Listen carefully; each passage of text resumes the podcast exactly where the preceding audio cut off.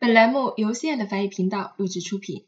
今天呢，我们将一起来学习由 avoir 和做助动词以 dre 结尾的动词，它的过去分词呢会以 es 结尾。我们以 admettre 承认为例，以及相关的动词还有 promettre 承诺，permettre 允许，mettre 放置等等。我们来看一下它的过去分词是怎么变化的呢？admettre 我们需要把后面的 a d d r e 全部都去掉，然后加上 es，所以它的过去分词是 admis，admis。好，我们一起来变位，j'ai admis。Tu as admis, il a admis, elle a admis, nous avons admis, vous avez admis, ils ont admis, elles ont admis。接下来我们来看一下这个动词的用法。admit 啊，它是一个及物动词，后面可以加人，也可以加物，甚至呢还可以加从句。加从句的时候，我们需要用一个 g 啊宾语从句连词 g 来连接它们。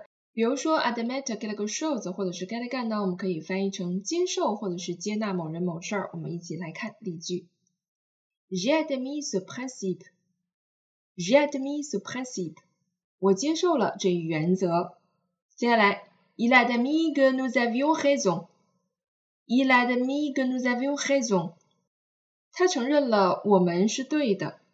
这里的 admit 和呢，我们就把它翻译成承认什么什么啊。所以虽然都是及物动词，后面加 get 个 shows，或者是加了从句，比如说这个例句啊，它就是以 g 引导的一个宾语从句，但是它翻译上啊可能会略有些差异。除了接受和接纳，可以翻译成承认。a suit il n'en a admis que 30 candidats cette année.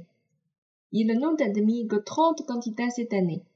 他们今年呢只录取了三十名考生。在这里的 admit get gun 呢，我们就把它翻译成录取。这个句子还蛮应景的哈，因为现在正好是刚刚高考结束，所以我们可能会用到这个句子啊，被录取到了。D i 和 a 结尾的这样的动词呢，我们会以一结尾，但是也不全都是啊。后面的课程我们会讲到，它还有可能以 u 结尾。